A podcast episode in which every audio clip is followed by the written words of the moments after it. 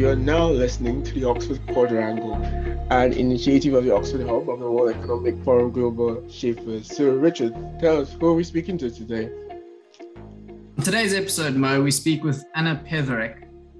Anna's a principal investigator of the Oxford COVID-19 Government Response Tracker. She lectures at the Blavatnik School of Government at Oxford University on core graduate politics courses. And before she became an academic, she had a monthly column on The Guardian US's website and contributed regularly to Foreign Policy, The Lancet, and to Nature Climate Change. Interestingly, she also worked full-time for The Economist and edited a section of the science journal Nature, so a very well-experienced and well-rounded woman. Today, she walks us through the work she and her team at the Oxford University's Blavatnik School of Government are doing with the Government Response Tracker. Let's dive in. Yeah, let's do that.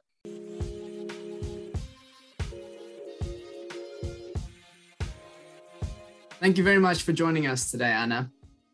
So as I mentioned, for those of you who may not know, Anna is one of the co-principal investigators of something called the Oxford COVID-19 Government Response Tracker, which since the outbreak of the pandemic has been recording and analyzing how governments around the world have been enacting policies to fight the pandemic. So firstly, Anna, I thought I'd ask, what was the motivation behind this? Kind of whose idea was it? And how did you personally get involved in this?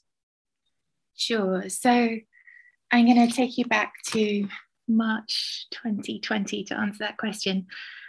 So I should say the tracker is run by myself. I'm the co-principal investigator, and Tom Hale is the principal investigator.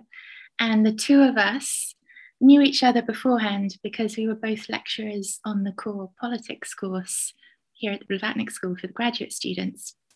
And that course is very policy oriented. It's called POP, Politics of Policymaking. And I do all the comparative government stuff, so the inside country stuff. And Tom does the international relations stuff, the between country stuff. And we were getting towards the end of term in March 2020, and our last week of term is, well, for the years I've been involved in the course, heads towards a sort of mini simulation of the Greek debt crisis. And in 2020, this just felt pretty misplaced, trying to get students to focus on negotiating negotiating between the EU big banks and the Greek governments practically a decade before just wasn't what was in their heads. At that point, COVID had gone pretty wild in Italy, in Iran, in China. There was already a big lockdown in Italy as well. And my students, I remember, were coming up with various anecdotes that were really interesting about what was going on in their country.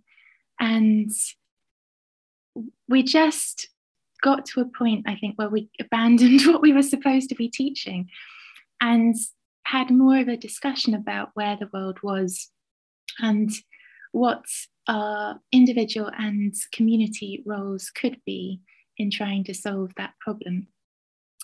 And that problem, as we conceptualized it at the time, wasn't anything as big as the problem that then emerged, right? There was a sense with each day that passed that we were heading towards a cliff edge, that this could become global, but it wasn't for sure, right? Back in the first few days of March. Anyway, so I remember going home and we all had the weekend after term to sort of catch up on some sleep. And if the students think they're tired after term, the lecturers are exhausted. I'm just going to say that right now. And yeah, pretty much Monday morning, Tom called me and he'd been thinking about it all weekend. He'd come up with the simplest way of thinking about how to record data. And his spouse had been thinking about how you would actually do it. At that point, we were using just spreadsheets emailed between us. But I have to say, when it started, initially my instincts were, yes, I think this is great, a really good distraction for students who don't know what's going on with their exams. You've got to give them some community feel. But at that point, it could have been like a 2-week cute project, or it could have been the thing it became, and we didn't know. So that was what it was like at the start. Okay, brilliant. Thanks. That's really interesting that it was almost student-led, you know, kind of thinking of what's most relevant for the students at this time. And as you say, it morphed into something that's considerably larger than kind of a weekend project. And, you know, I've been on the kind of the COVID tracker quite a few times and find it immensely valuable in kind of, particularly in cross-country comparative responses. And you report information on multiple aspects of policy responses. You know, I've written down just a few, including length of school closures, COVID testing regimes, emergency investments, and most recently kind of including vaccinations as well. And I mean, this is a huge data undertaking. So I was wondering, you know, you mentioned that it started initially as kind of Excel spreadsheets going between you. So how do you actually go about collecting this data? Has it morphed into something, I hope, more sophisticated than emailing spreadsheets back and forth? And then secondly, do you aggregate this data at all so that it's easier for interested users to digest? Yeah, kind of, you know, aggregation of similar indices or similar indicators or something like that. Yes, it has become more nuanced and more complex for sure. So I guess to pick up the story where I left off with these Excel spreadsheets and what was at the beginning a very simple coding system. So originally, the coding system had to be designed semi-blind. We didn't really know what the rest of the world was going to do. We had a bit of an instinct from Italy in particular and China and Iran. So we started off with just the main closure policies, so the different areas of policy making, schools, public transport. And we just had, if you like, no government interventions, government recommendations as a stronger policy, and government requirements to close schools or whatever it was as the higher level. Those days are well behind us now. And pretty quick, so I should say 2 weeks into that, that Easter holidays when we were starting the project, it had reached a scale where, you know, we were getting requests for data for briefing the UN Secretary General from this cute thing that we were discussing in seminars. It blew up, right? And that was at the point when it was becoming clearer that this was a pandemic. And so there are a number of stages when I think back to how the coding system emerged. And the first thing we did was we took advantage of the summer exams, which in the Blavatnik School happen in the end of April, to grab a moment when we were going to add complexity to the coding system. Because at that point, it was clear that we needed to do more. We added in a whole series of health indicators to do with government information campaigns and contact tracing and testing and so on. And then since then, it has grown and grown and grown. And really, our data structure is something that we continually reflect on. We have meetings regularly to talk about the code book, the interpretation guide. We now have, I think it's 23 different policy domains that we collect data on. The latest ones, as you mentioned, have been vaccinations. So vaccine mandates have been really a hot topic.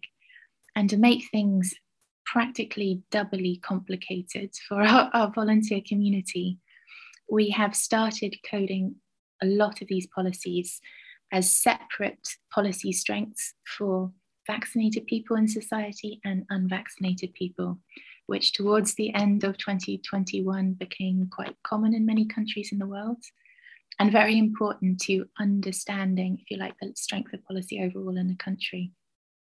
Of course, that then makes us reflect on the second part of your question, which is how we gather this data together and the indices. So we are, I guess, well known for our first index, which is the stringency index that's been used by a lot of policymakers and a lot of papers. Actually, almost since the beginning, now I think about it, since very early on, we've put out 4 different indices, but the stringency one was the first one.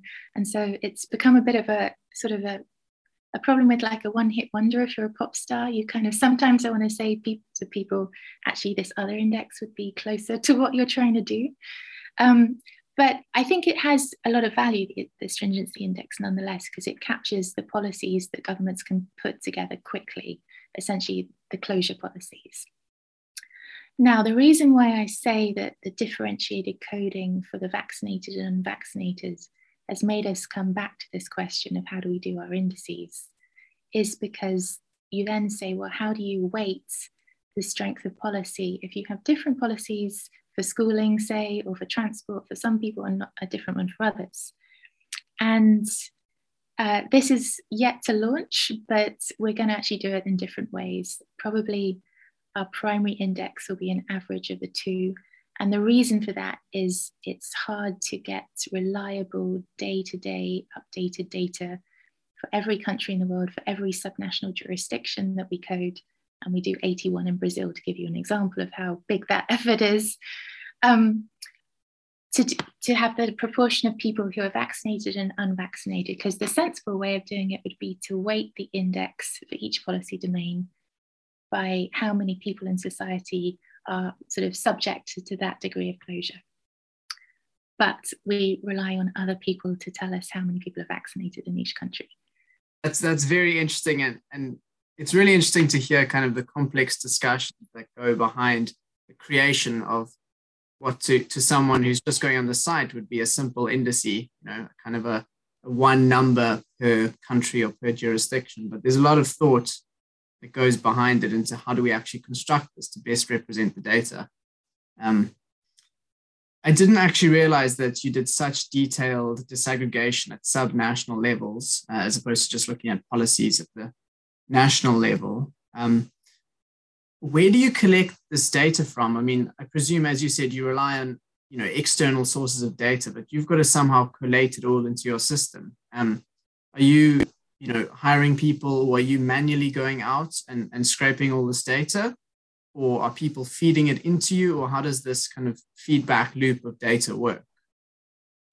So the most amazing thing about this project to me is that it is entirely run off goodwill. For the first 4 months, our budget was £0. So the reason it was possible actually was frankly because my students are awesome. They had exams coming up, and to give you a bit more of an insight into the School of Government here, it's a really unique place because I think this year we have about 140 grad students, but typically they're from about 60 countries, 60, 70 countries.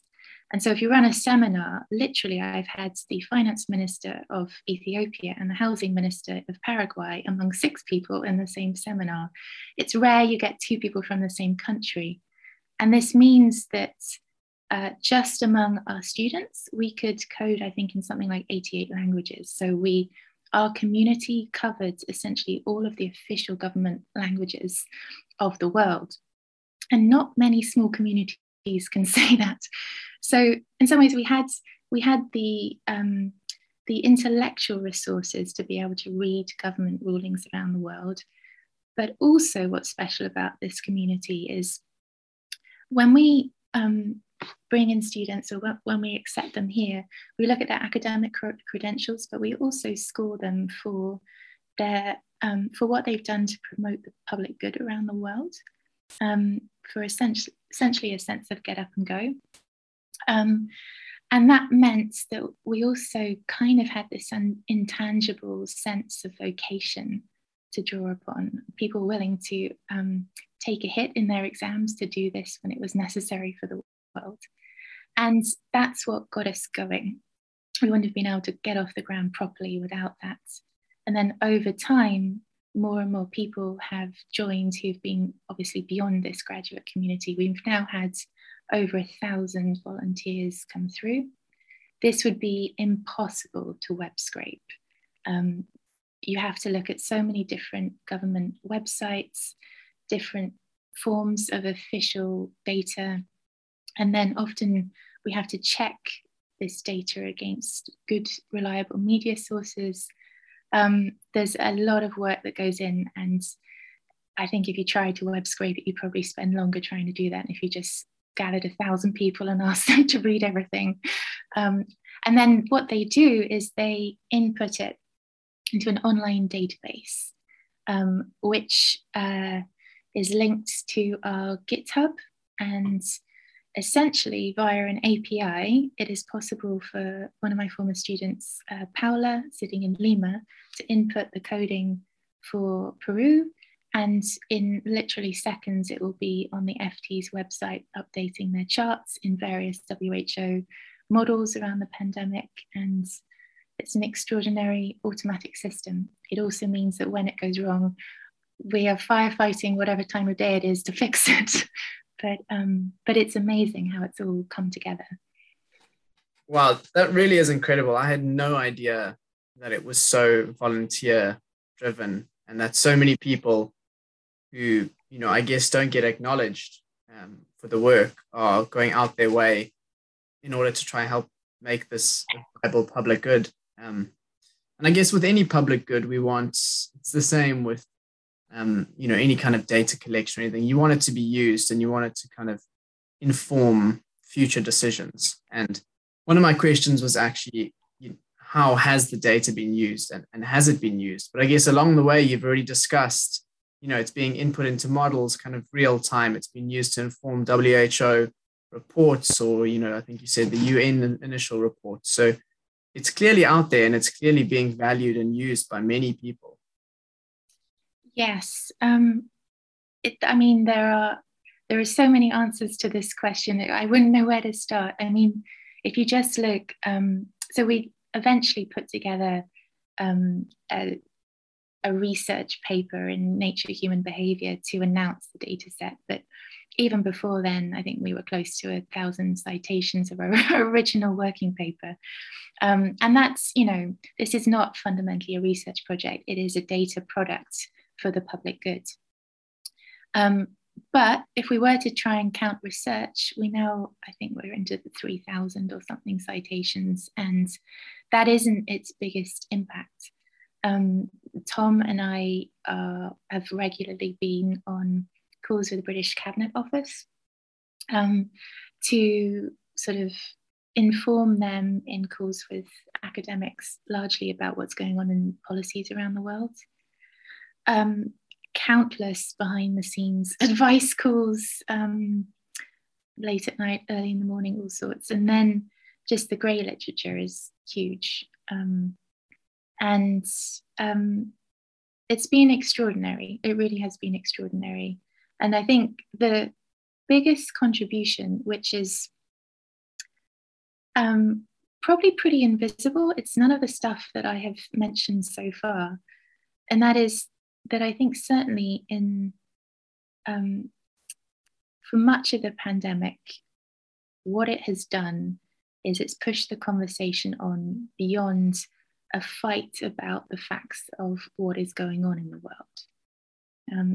If we think about the early days of the pandemic, particularly when Trump was saying an awful lot of anti-China rhetoric, I think what's been helpful is this data set has quite invisibly made the conversation become one about what works rather than what is happening. And not many people even notice that fact, but I actually think we didn't notice our biggest contribution, and that was probably it. Yeah, that's really true. And it is quite incredible. I mean, it must be for you now as well. If you take a step back and, you know, it started from such humble beginnings, as you said, to now an incredible project that accumulates so much data. And allows you really to do brilliant real-time, quick cross-country or cross-sub-national comparisons. And I really haven't seen any other tools out there that give you such quick and real-time data. I don't know if you're able to answer this one, but this is just a personal question, whether at any, you know, I mean, you have so much information going on, but have you seen any standout policy responses that have caught your eye as being innovative or unusual Or are you just looking at too much data at once to kind of notice any individual responses? There is a bit of a white noise issue. I'm not going to pretend there isn't, but I think one of the salient points that has come through more and more clearly over the course of the pandemic is that the behavioural logic of how people respond to these policies is really important. And when I've had time to do some research with this data, those are the kinds of questions that I have been focused on.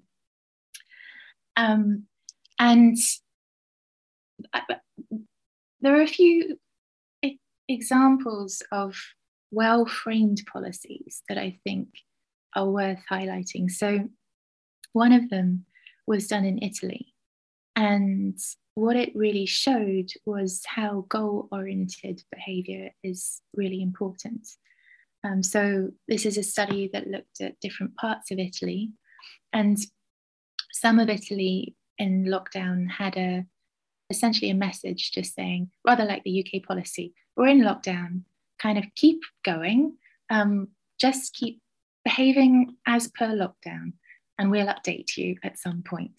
And another part said, okay, here's the target for what we've got to achieve in lockdown. It's going to be this case rate, or it's going to be, we're going to do it for this many days. And then the researchers actually monitored compliance in these different parts of Italy. And they showed that in the second part I described, where there's a clear target for the population, people complied much better.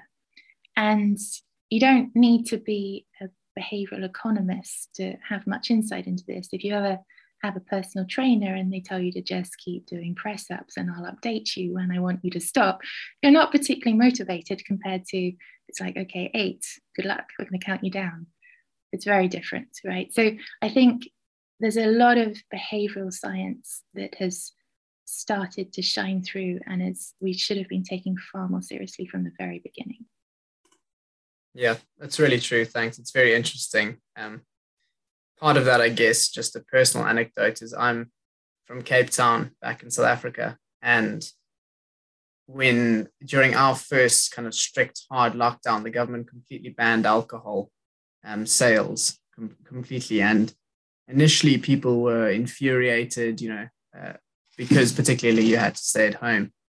But we drastically saw the number of incidences in our trauma units and our emergency units fall due to just, reductions in the number of violent incidents or drunk driving and that kind of stuff. So it really did open up hospital capacity in a time when we needed it. And once people realized this, there was a cognitive shift amongst kind of the majority of people, of the citizens, and we started to actually gain this trust and respect about the government's decision-making. And again, that it's very difficult to tangibly tell, what happened there, but the behavioral understandings and the trust between citizens and governments has been something that's been very interesting throughout the pandemic. Yeah, if I could actually pick up on that, because one of my main research projects came to that conclusion, and we weren't necessarily setting out to test it originally. We looked at how compliance was varying with these difficult, costly, sort of stay-at-home types of protective behaviours, how it was varying in different countries over time. And we looked at different regions of the world, we looked at different income levels, and then eventually we divided the world into countries with above the median levels of trust in government and below the median. Curiously, we didn't see any different pattern for the countries with high or low trust in government. They stuck with these difficult behaviours equally. But when we divided it into countries above the median level of trust in strangers and below the median, then we saw dramatic differences. The trends were completely different. So countries with high trust in strangers kept up the compliance much, much better than low trust in strangers. And to briefly be a little bit of a political science nerd, this fits beautifully with what collective action theory would expect. So to make that simple, Essentially, why would you pay a high individual cost towards the public good of a lower infection rate if you don't think that other people you don't know are also sitting in their homes and not seeing their friends and stuff? It's only worth you making that investment if you believe that, because if you make that investment and you don't believe that, you're not going to get the public good of a lower infection rate anyhow. But it's amazing to see that in great big graphs of the whole world play out so dramatically. Yeah, that's very interesting, and really interesting to hear that it's played out in the data as well. As you said, it's something that's quite easy to theorize, but very interesting that it's actually being shown and that you've researched this and we're seeing it. So perhaps we've digressed a little from the COVID-19 tracker itself, but I think it's all relevant in the discussion about policies and what works and what doesn't. And thanks very much for that. I think just for anyone in our audience who's interested in life at Oxford and Oxford more broadly, I thought I would focus our last two questions just more on your personal time here. If I understand it correctly, you did both your MPhil and your DPhil or your PhD here at Oxford. And I really, what was your first impression of the city? Was it, kind of a sense of, oh, wow, I'm here at Oxford, I don't belong here, as I think a lot of people here have imposter syndrome when they first come, certainly. And what would you recommend to anyone who's interested in applying here but feels like it's out of their reach? So I am a bit unusual in that I grew up near Glastonbury, famous for the Glastonbury Music Festival. And it was very normal among my friends for everybody to live into houses that were more than 800 years old. And the city I grew up in has the oldest inhabited streets in Europe. So I'm probably one of the few people who's ever come here and thought it was all a bit modern looking. So I say that sort of as a joke a bit. In all seriousness, and I have, I think, a different perspective now that I'm a lecturer compared to being an intimidated student. It's very much the people who don't think they should be here who absolutely have the right to be here on merit. And it's the few people who think that they were born to be here that I raise an eyebrow about their actual abilities when they get here as a broad trend. So if someone is listening to this and doubting themselves, they should not. They should have a go, definitely. And there's a place for all sorts of people here. I think that's something that people don't understand. I think one day I'm going to get a Harry Potter broomstick for my office just so I meet expectations, I think. But, my students are every kind of person. I've mentioned ministers, but also I've had just awesome, primary school teachers who are as bright as the ministers and as valuable to the world as them. And everybody is special in different ways. And I think a lot of people who should be here or should be applying don't, because they think it's something that it's not. And it's not in practice when you're actually here hugely intimidating. It's very supportive and it's not like Harry Potter. Yeah, no, there are quirky things here. Just 2 weeks ago, I played Eton Fives game for the first time, which sounds awfully posh, but it's something that doesn't happen outside the UK from what I understand. But in general, I completely agree with you in that I think a lot of people who completely deserve to be here don't apply because they're intimidated. And that's one thing we're trying to push a bit more in this, is for people to understand that Oxford isn't this revered, hallowed place which is untouchable. It's exactly as you said, it's the people who are the most humble who are often the most brilliant. And then, so my last question, I guess, is, given that you've been here for a while, have there been any standout favorite memories of your time at Oxford? I mean, this can be really anything you think of that's happened at the city or during your time here. So I was having a think about this question, and what comes to mind is all kinds of beautiful summer evenings on Port Meadow, which for people listening is this area sort of almost in the city by the river, which is quite wild, and there's horses and all sorts, semi-wild. And I often take my stand-up paddle boards and a cheeky cider and just sort of bob along there in the summer. But the other thing that actually came to mind was the first time I came back to give a lecture after COVID's restrictions were first lifted. And it was Freshers Week, I think. And for social distancing, we had to do it. I actually did it in a bar, and there was a disco ball above my head. Just, we hired out pretty much anywhere in this part of town that could hold our students, including a church, all sorts. And it was the first time I actually stood up in person, I think, to talk about the tracker and talk about what would have been the previous year's students to those coming in. And I got really emotional. I think at no point had I actually stopped to reflect on just the scale of the human energy and also the individual agency that's being part of this pro-social community, doing something that mattered when so much control was taken away from everyone, how important that was to my own mental health and that of everyone I was in touch with during those crazy days at the beginning of the tracker. So that's the other thing, under a disco ball, almost crying in front of my new students. Brilliant. Thank you. Yeah, I'm sure that was a memorable time for you and also for the students. Yeah, I mean, I know the word unprecedented gets thrown around too much these days, but I think that truly is an unprecedented experience for both you and for them, and something that you'll never forget. Yeah.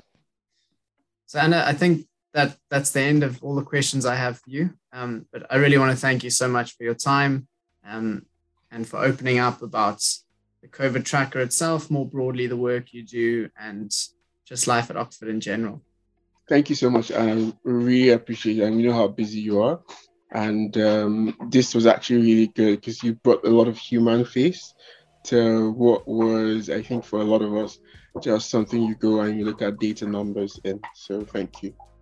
Well, it's my pleasure. And I should just say that thanks really goes to all the volunteers who still, almost 2 years in, are putting in, 6-8 hours a week. Yeah. Yeah, it's amazing. Incredible. Yeah. Yeah, I had no idea about that, and that truly is one of the incredible aspects, I think, of what you've built and the community you've built. Yeah.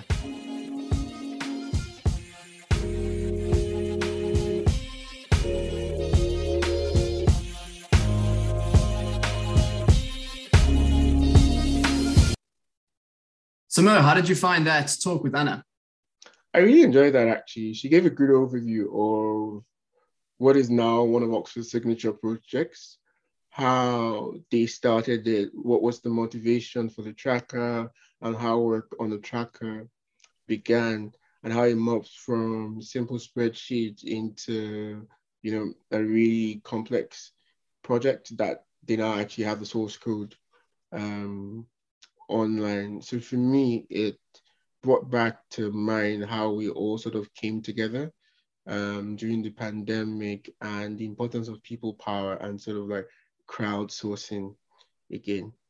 Yeah, completely. I mean, as I said in the episode, I had no idea that the tracker was so kind of collective action based, that it was so run by volunteers and relied on really people taking their own time to contribute to this public good, which was fantastic to hear. And as you said, it really highlighted the importance of diversity in major projects like this, without the kind of range of different countries that the students came from and that volunteers still, come from, the tracker wouldn't have happened. It just wouldn't be possible to collate this amount of information. So I think all in all, it was a really great episode, incredibly interesting for me. And we both, I think, really enjoyed speaking to Anna. So thank you again, Anna, for being on the podcast, and we look forward to the next one. Yeah, thank you. All right. Bye, guys.